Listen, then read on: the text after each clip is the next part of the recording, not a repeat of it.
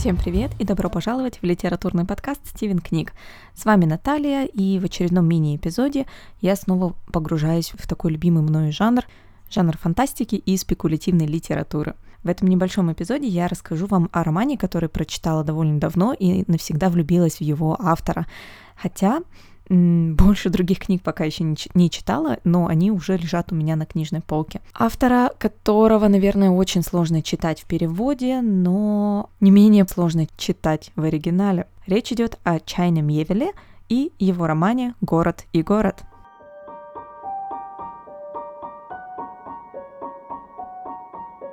«Город и город» вышел на английском в две тысячи девятом году и на русском в переводе уже в две тысячи тринадцатом. То есть для довольно-таки нишевого автора довольно быстро перевели его книгу. Мне кажется, очень большое количество переводов э, вообще Чайны Мьевиль появилось как-то одновременно. Э, никогда такого не было, не видно и не слышно. И тут где-то году, так в две тысячи тринадцатом-две тысячи четырнадцатом, да, внезапно в книжных магазинах, по крайней мере в больших сетях, появились почти все его романы, переведенные на русский язык. Я помню, мы с мамой тогда ходили по магазинам, выбирали книги, и э, я, конечно, сразу вцепилась в Чайну Мьевиля, потому что на тот момент, если не ошибаюсь, уже прочитала первый его роман, вернее, не первый его роман, но первый роман этого автора, который прочитала я, и была в полном восторге.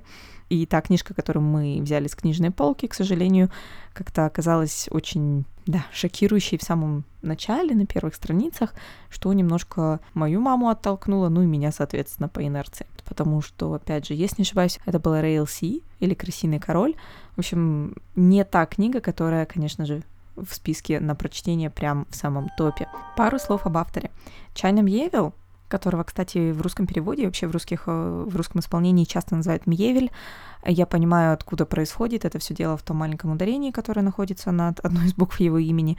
Но мне как-то проще и привычнее называть его Чайна Мьевиль, поэтому я буду придерживаться этого произношения. Так вот, Чайна Мьевиль является не только писателем, замечательным и очень интересным, но еще и знаменитым политическим активистом, литературным критиком, автором книг не только в фантастическом жанре, но и э, нехудожественной литературы. Он очень ярый марксист, социалист, и написал книгу об Октябрьской революции. В том числе Чайна Мьевиль защитил и кандидатскую по политологии, если не ошибаюсь. В общем-то, послужной список у него впечатляющий. И, соответственно, в его книгах прям очень легко прочувствовать, что он действительно литературный критик, вот именно в значении литер- литературоведения и филологии. И читая, например, в частности, «Город и город», у меня четко было ощущение, что это вот такой вот литературовед написал книгу для других литературоведов.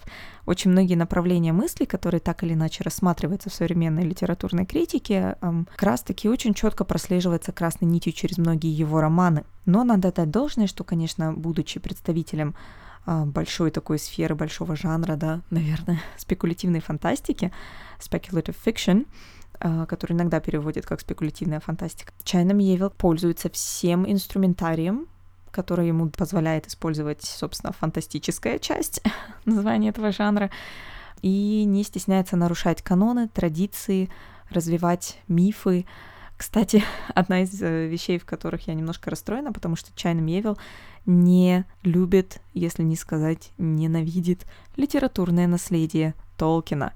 Все-таки для меня, как, да, читателя, любителя фэнтези и фантастики, «Властелин колец» — это святое, и когда другой замечательный автор, который тебе очень нравится, не только талантом, но и внешне, советую посмотреть, погуглить, как он выглядит, когда он абсолютно презирает и полностью старается противопоставить свои работы работам Толкина, мне это немножко м- печально, наверное.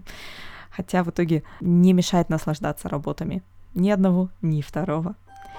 К слову о жанре. Я упомянула уже, что в общем и целом Чайна Мьевиль пишет в сфере спекулятивной фантастики, спекулятивной литературы.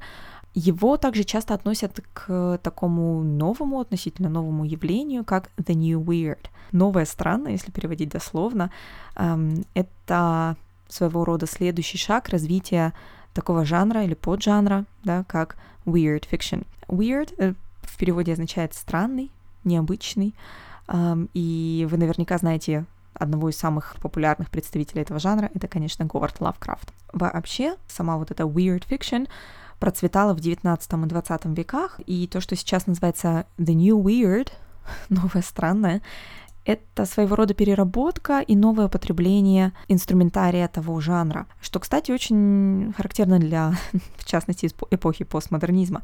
Давно это слово не звучало в нашем подкасте. Так вот, Чайна Мьевиль и The New Weird.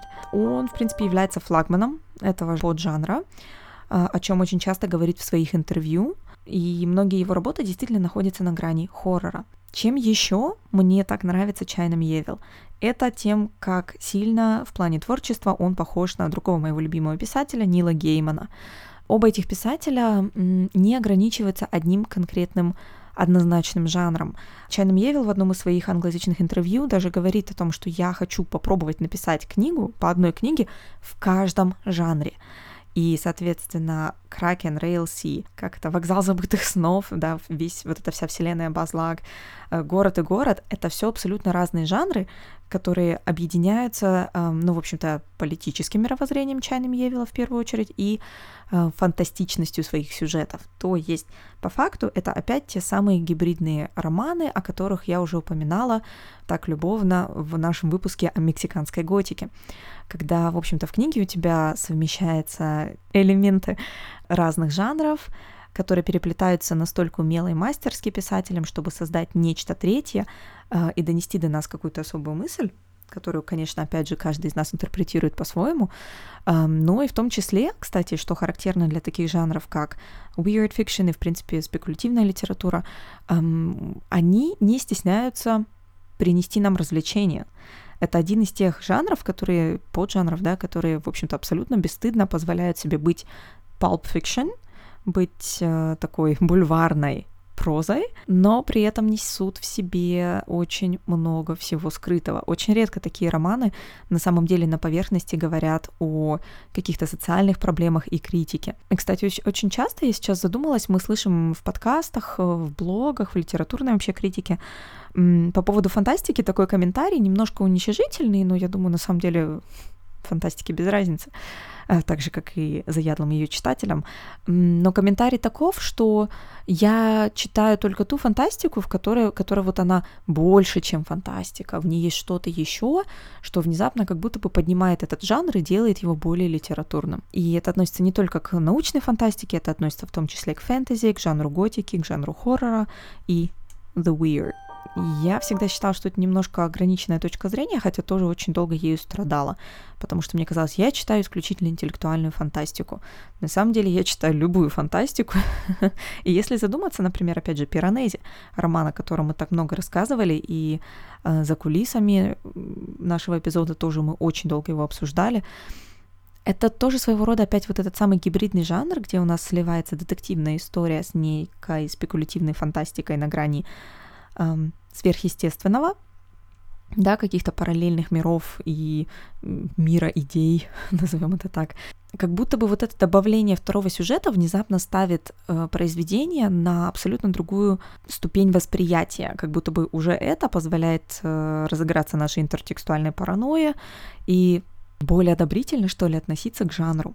Но, наверное, к дебатам о ценности фантастики в разных ее проявлениях я вернусь еще не раз в своих мини-выпусках, да и в наших больших выпусках, а теперь все-таки назад к роману «Город и город». А то я уже десять минут разговариваю тут об авторе, о том, какой он привлекательный, какой он талантливый и вообще, что такое жанр. Так вот, «Город и город» — гибридный роман, который, э, в общем-то, на поверхности, да и в душе своей является детективом. Это вполне классическая детективная нуарная история, где у нас есть такой вот прожженный, холодный, уставший детектив по имени Тиадор Борлю, который живет в городе Бейжел. Кстати, произношение городов и некоторых имен я тоже оставлю примерно так, как я это слышала в интервью э, Чайны Мьевиль, который сам не уверен на сто процентов, как же произносятся все эти имена и названия, эм, потому что они, ну, абсолютно выдуманные, эм, и скорее их звучание и то, как они выглядят, должно у вас создавать определенные ассоциации, где это находится, о чем идет речь, какого цвета эти города, я не знаю, все вот эти мелочи и детали создаются через набор букв, но не всегда этот набор букв можно как-то адекватно произнести. То есть для этого в этой вселенной нет каких-то правил. И, значит, наш инспектор Тиадор Борлю э, живет в городе Бейжел, который находится, ощущение, что где-то в Восточной Европе, потому что названия улиц как-то вот звучат, то ли это как что-то похожее на слово «штрассе», то ли это что-то похожее на какие-то польские слова или чешские по написанию. Хм. Не совсем понятно, но примерно географическую точку, да и климат мы представляем. В один прекрасный день инспектора Борлю вызывают на место преступления, где найдено тело молодой девушки. И в первую очередь все решают, конечно же, что это э, ночная бабочка, которая вот оказалась не в то время, не в том месте. Э, но так как среди инспекторов и офицеров внезапно на месте оказывается одна девушка, она обращает внимание на то, что, к сожалению, жертва, то, как она выглядит, то, как она одета, как ухожены ее руки и волосы, но это не совсем соответствует тому, как ведут себя и как выглядят э, девушки, промышляющие в этом районе. И благодаря ее наблюдательности, в общем-то, она вместе с Борлю заставляют э, это расследование принять неожиданный оборот. То есть, в принципе, сам тот факт, что они не отстают и требуют справедливости для жертвы, эм, приводит в действие очень большое количество маленьких таких рычажков всего романа, который заканчивается, ну, довольно-таки неожиданно, на мой взгляд, по крайней мере. Чайна Мьевиль еще очень любит э, держать саспенс, то есть постепенно-постепенно э, раскрываются какие-то элементы жизни главных героев. Нам все время кажется, что... Хм, А это сейчас будет как Малдер и Скалли? Да, мужчина и женщина расследуют вместе. Или сейчас внезапно случится настоящая какая-то научная фантастика, как в сериале «Грань», и все начнут переходить из мира в мир, что, что, что происходит. Но при этом все это остается какими-то намеками, недосказаниями, и в частности, география этого места, да и физика его, не объясняется до конца никогда. То есть это очень многие аспекты, такие вот жизненно важные для понимания вообще всего сюжета, всей книги, они остаются настолько размытыми, что каждый читатель может заполнить их по-своему. О каких именно аспектах я говорю? Вот я вначале сказала, что это какой-то абстрактный и не совсем понятный классифицируемый город где-то в Восточной Европе. Так вот, в процессе расследования э, инспектор Борлю и Лизбет Корви, э, его ну, помощница, напарница, э, понимают, что, похоже, их жертва была убита вообще в другом городе. И тут начинаются основные бюрократические сложности. Дело в том, что другой город, Улькома, он находится там же, где и Бейжел, но в то же время и нет. И как бы да, и как бы нет. И люди в этих обоих городах, хотя происходит из очень разных культур, они живут рядом, они живут вот на одних и тех же улицах, и иногда одна улица начинается в Бейжеле, а заканчивается в Улькоме. Но оба эти города, будучи городами-государствами, да, то есть они не принадлежат какой-то стране, каждый из этих городов — это город-государство, такие как Ватикан, там, например, или Гонконг, если не ошибаюсь. Эти города пересекаются в некоторых местах, но так как культуры разные и в силу неких исторических событий, которые тоже нам никогда, в общем-то, сильно не объясняются, жители этих двух городов не имеют права признавать существование друг друга. Кстати, друзья, все, что я вам сейчас рассказываю, это даже не столько спойлеры, это скорее сама завязка и сеттинг. Если вы возьметесь читать этот роман, вы все равно откроете для себя очень много нового, и в первую очередь именно качество прозы, вот это ощущение прозы Чайны Мьевиль, вот эту особенность недосказанности и замечательно переданную атмосферу нуарного детектива, то есть в любом случае читать стоит. К тому же я не расскажу дальше, чем же завершилось это расследование, да, то есть завязка в том, что инспектору внезапно нужно отправиться в этот самый другой город, который нельзя видеть, нельзя признавать, что он существует, нельзя вообще как-то обсуждать, нельзя смотреть на этих людей, не смотри им в глаза, да, а тут ему надо, и он берется, он ввязывается в невероятнейшие бюрократические переделки, чтобы попасть в тот другой город и расследовать убийство э, бедной девушки. Параллельно с этим, кстати, в Бейжел прилетают родители этой девушки из Америки.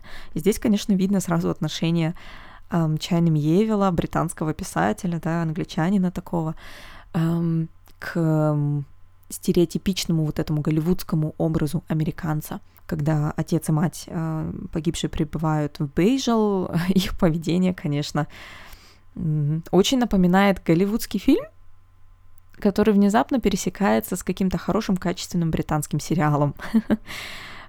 Те, кто любит британские сериалы, например, считают, что Бродчёрч лучше, чем Грейспойнт, прекрасно поймут, о чем я говорю. Так вот, два города, существующие в одном месте параллельно, но абсолютно недостижимые друг для друга. Надо дать, кстати, заметить, что в лучших традициях тысяча девятьсот восемьдесят четвёртого года и Орвелла в этом мире, конечно же, существует Брич. Брич — это... Хм, забыла посмотреть, как это называется в русском переводе, как это назвали. Наверное, логичным переводом было бы слово «брешь». Брешь и какое-то нарушение, да, этим словом называется и сам тот факт, когда внезапно, например, гражданин Бейжела обращает внимание и пересекается физически или как-то устно с человеком из Улькомы. И точно так же, ну или наоборот, да, и точно так же называется организация, которая следит за тем, чтобы люди этого не делали. Да, то есть постоянно над жителями обеих городов висит некое такое всевидящее око, назовем это так, которое следит за тем, чтобы, не дай бог, они не пересекали просто так, вот ни у кого не спросив разрешения, границу существующую, а может быть и не существующую, между этими двумя мирами. Здесь, конечно, можно проводить много параллелей. Наверное, первый раз, когда я читала, я в первую очередь все-таки выбрала для себя пространственную теорию, что два города существуют своего рода в параллельных вселенных, но дело в том, что эта теория никогда не подтверждается, да, и каждый из нас волен верить и представлять, и трактовать это как угодно. Но при этом нельзя, конечно, не отметить параллели, например, с историческими городами, например, с Берлином, который был разделен на Западный и Восточный Берлин, и, конечно, там была физическая стена, которую было очень сложно пересечь, но, тем не менее, до сих пор в Германии слышны отголоски того, как вот это разделение страны на две части в социальном плане до сих пор как-то наблюдается и ощущается в социальном дискурсе. Да, не только в социальном, наверное, в экономическом тоже. Но Чайна Мьевиль, конечно, будучи автором-фантастом, поднимает это все, закручивает все просто гайки странности происходящего и поднимает это все до невероятного уровня. В общем, такой вот сеттинг, такая вот история. Два города, есть какие-то странности в физике происходящего и есть убийство. А еще принципиальные детективы, которые не сдаются, пока не раскроют его. Ну или так они думают, потому что это расследование приведет их в очень неожиданные места. И, кстати, мне здесь сейчас вспомнился, вспомнилось одно наблюдение Валентины из нашего выпуска о Корморане Страйке и вот всей этой серии романов Роберта, Роберта Гелбрейта, когда Валентина говорила о том, что очень часто вот в таких нуарных hard-boiled детективах все, что все происходящее так или иначе как-то оказывается связано в итоге с жизнью и личностью и историей нашего главного героя. Так вот, может быть, может быть, как я уже сказала, эта книга не очень точна в том, что она вам говорит. Может быть, все это как-то связано и с нашим Тиадором. Соответственно, прочитайте сами, чтобы узнать по-настоящему и оценить. Что еще хотелось сказать? Если вы читаете на английском, то будьте морально готовы к тому, что язык там очень странный. То есть эм, автор экспериментировал с эм, вот этим отстранением через эм, нестандартный синтаксис, через нестандартные формулировки по полной. Первое время читать очень странно, но буквально уже страниц через пятнадцать-двадцать настолько вливаешься в ритм. Я помню, что читала, дочитывала эту книгу в поездке. Мы с друзьями ездили в Прагу. Зоя, Андрей, привет вам. И я просто даже в машине... А меня укачивает страшно, если я читаю в транспорте. Я просто не могла, я была готова пойти на этот риск. Я не могла перестать читать. Мне как раз оставалось последние страниц пятьдесят. Я думала, я выкинусь из этой машины в случае чего. Но я дочитаю эту книгу. Мне нужно знать. То есть меня настолько не отпускало. Вот. Да. А, что еще хотела рассказать? сериал. Конечно же, поэтому по этой книге сняли сериал. На самом деле, я немножко удивлена, потому что Чайна Мьевиль, в принципе, довольно-таки, я бы сказала, наверное, да, нишевый автор, но и роман «Город, город» среди остальных его книг выступает таким, в общем-то, простеньким, да, в сравнении с остальными вселенными, которые он разрабатывает, и далеко не всегда самым популярным. Но, тем не менее, вышел замечательный сериал. Я очень рада, что это, как всегда, делалось би би си One. Это был, ну, то есть сериал абсолютно британского производства. Вышел он в две тысячи восемнадцатом году, прошел абсолютно незаметно. Очень кратко кто-то вообще уделил ему внимание, ну, по крайней мере, в русскоязычной среде. Хотя мне показалось, это, конечно, очень-очень неплохая экранизация. Они оказались в плане стилистики, в плане сюжета очень верны книге. То есть происходящее, в общем-то, вы можете посмотреть сериал и сэкономить себе время на чтение книги, потому что тоже ощущение вот затягивающего расследования и вот этих двух городов, которые чем-то неимоверно похожи, их вот прям притягивают друг к другу, но один из них находится в немножко таком более м, зачахлом состоянии, другой, наоборот, процветает. Правда, непонятно, как долго это процветание продлится. Может быть, в ближайшее время эти города поменяются местами. То есть здесь тоже слышна какая-то отсылочка к, знаете, вот этим переменным врагам из тысяча... девятьсот восемьдесят четвёртого. В общем, я очень советую посмотреть «Город и город». Это не очень длинный такой мини-сериал. Он не кровавый, он скорее более такой эстетичный, потому что очень много сцен, они такие задумчивые, медитативные. Кто-то куда-то идет. Тиадор Борлю едет на машине и смотрит в окно, что-то видит, а потом пытается развидеть. Да, то есть э, сериал, на мой взгляд, очень успешный. Мне понравилось его смотреть, хотя я уже знала развязку из книги, и смотрела это вот чисто за стилистику и за то, чтобы еще раз погрузиться в мир э, романа Чайны Мьевиль. Вот такой вот «Город и город». Даже само название. У меня, кстати, очень красивое издание «Город и город». Я его специально выбирала, покупала бэушное, потому что мне очень понравилась эта обложка. Есть на английском языке еще очень красивая серия романов э, Чайны Мьевиль чер- с черными обложками. Очень красивые стильные обложки, но у меня какая-то более старая, в которой как раз и видно вот этот вот город, как будто бы отражающийся в воде. Кстати, был еще какой-то очень старый сериал «тринадцатая сказка», «тринадцатое королевство», что-то такое, в котором тоже было вот это вот настроение отражения, неуверенности, недоговоренности, что есть иллюзия, что есть сказка, что есть реальность, и как это все развидеть. Но прежде чем я совсем ударюсь в моем не таком уже теперь мини-эпизоде в абстрактные... Да, воспоминания.